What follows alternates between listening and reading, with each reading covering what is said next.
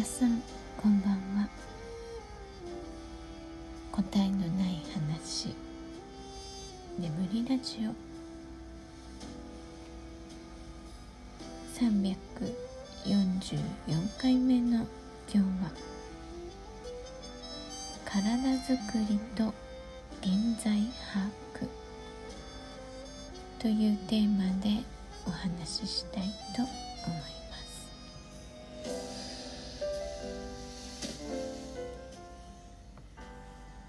はい、えー、今日はねコアトレーニングに行ってきました。えー、先週は水曜日に行ったので、まあ、約1週間ぶりだったんですけど、まあ、もう筋肉痛もね治っていて、うん、まあ体的にもこう前回の久しぶりのトレーニングでこう引き締まったかなと思っていたんですけど体組成計にね乗ったら、え、驚愕の数字でした。もうなんか過去一悪い数字でしたね。まあでもまあ、前回ねこう使ってなかった筋肉古い筋肉をかなり壊しているのでまあそうだよなってあの数字を見た後に、えー、思い返してね自分のその休んでいた時の生活とか、えー、先週のこうトレーニングを久しぶりにやった感じの自分の体の感触とかそういうのをね総称して考えてみるとはいこの結果で間違いないですっていう感じでしたね。うん。まあ現在は過去の結果ということをね思い知った瞬間でした。答えのない話眠りラジオ。はいということで今日はねこう今までにない、えー、体脂肪率を見たり ま体重も結構増えてたんですよね。うん。まああのー、たくさんね筋肉壊したのでね体がエネルギーをね取り込んで取り込んだ1週間だったと思うんです。だからまあ仕方ないなという感じ。でも見た目はそんなに大きくなってなくてどっちかっていうとサイズ的には小さくなってるんですよね、まあ、ただ筋肉的には減ってしまったので、えー、同時にね水分率とかも減っていてこれ以上減らすのはちょっと困るなっていうまたね脱水になりやすくなってしまうのでしっかりお米を食べてね水分率も上げていきたいなという感じですね。で今日はねそんな体づくりをちょっと振り返りつつ、えー、いつもトレーニングが始まる最初の10分ぐらいは先生がお話をするんですよ。でそのお話の中であのまあ思ったこととか気づいたことについてちょっと話したいなと思っています。で私の体は現状どんな感じかというとですねえーとまあ、体脂肪率はちょっと上がりつつあってまあ多分今がマックスで、えー、これから食事がのバランスが崩れなければあとはただ元に戻っていくだけだと思うんですけどうん私の課題はね筋肉量がとても少ない、イコール水分率が低い。あと骨量とかもね低くなっちゃうんですよね。そうすると。ただ、えっと、内臓脂肪が少ないので結果が出やすい体ではあります。で体重はまあそんなに気にしてないんですけど、うんまあ、外側の筋肉、えー、側筋と呼ばれる筋肉が増えてしまうと私的にはとても動きにくくなるんですよね。ただ筋肉量を増やさないことにはベースが整わないので、まあ、過去にもねあの先生に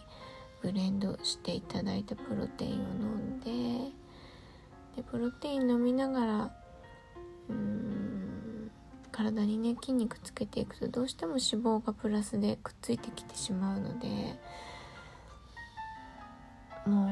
うなんだろう一時的にとても動きにくい体になるんですよね。でそれを動かしていってえいらない筋肉を落としつつ絞っていくっていうやり方が多分一番ベストなんですけどどうにもその大きくなるっていうのが私は簡単にはできない体で、まあ、今までねそんなにこう運動してこなかったんですよね小さい頃とか。だからつきにくい体になってしまっているからもうそこのハードルが高くてですね。うんまあプロテインその先生のブレンドのプロテインは今はもう取っていないんですよ。はい植物性のものだけにしちゃっているんですよね。うん。まあでもその一気にね結果を出すような形にはできないんですけどこう徐々に自分で、えー、食事とか運動とかを調整しながら、まあ、柔軟性も課題なので股関節のね柔軟性を高めつつえーとまあ、柔軟性を高めるだけだとねダメなのでしっかりそれを支える筋肉を鍛えつつうんまあコアをコアをねしっかり育てていくっていうのを頑張っています。でも本当になんかこう一歩進んでは二歩下がりみたいなね。その後5歩進むとかね。そんな感じで進化はしているので。うんまあ、引き続きね地道に頑張っていきたいなと思っています。で今日先生のお話の中で、えー、一つね質問みんなみんなにこう質問があったんですよ、えっと、よくこう新しく取り入れるっていうことをするじゃないですか。体を変えたいと思った時に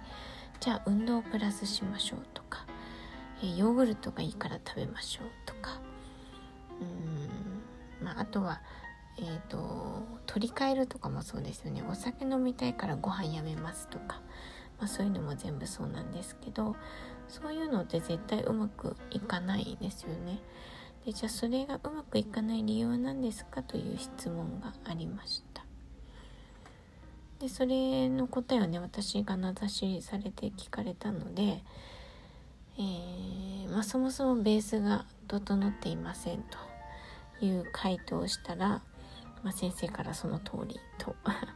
いただいてあよかったと思ったんですけどいつもね答えに迷うんですよね。うん、結構こう抽象的な質問をされることが多いのでうん。この答えが的確なのかどの流度でね返事を返そうかっていうのをいつも悩むんですけど、うん。ま、今日の答えは正解でした。よかった。もうなんか長年ね通っているからこう答えが出せないとなっていうプレッシャーもあったりして。はい。まあそういうことなんですけどね。でまあその先生の問いからお話が始まって結局はその今の体になってしまった、まあ、変えたいと思うからにはどこかに不具合があるわけですよね。その時に、えー、こうなってしまった原因はその今までの過去にあるわけじゃないですか。でそこをきちんと,、えーと理解してどういう食生活をしてきたかどういう運動動きをしてきたかっていうのを全部え自分で確認して自分でそれを受け入れて理解してその結果が今の自分の体なんだっていうことを、えー、把握すること現状把握ですねが絶対に必要なんですよねというお話だったんですよ。でこれってね前回までに私が話しているその、まあ、自分軸だったり今の自分を客観視して理解することっていうのととても似ているなと思ったんです。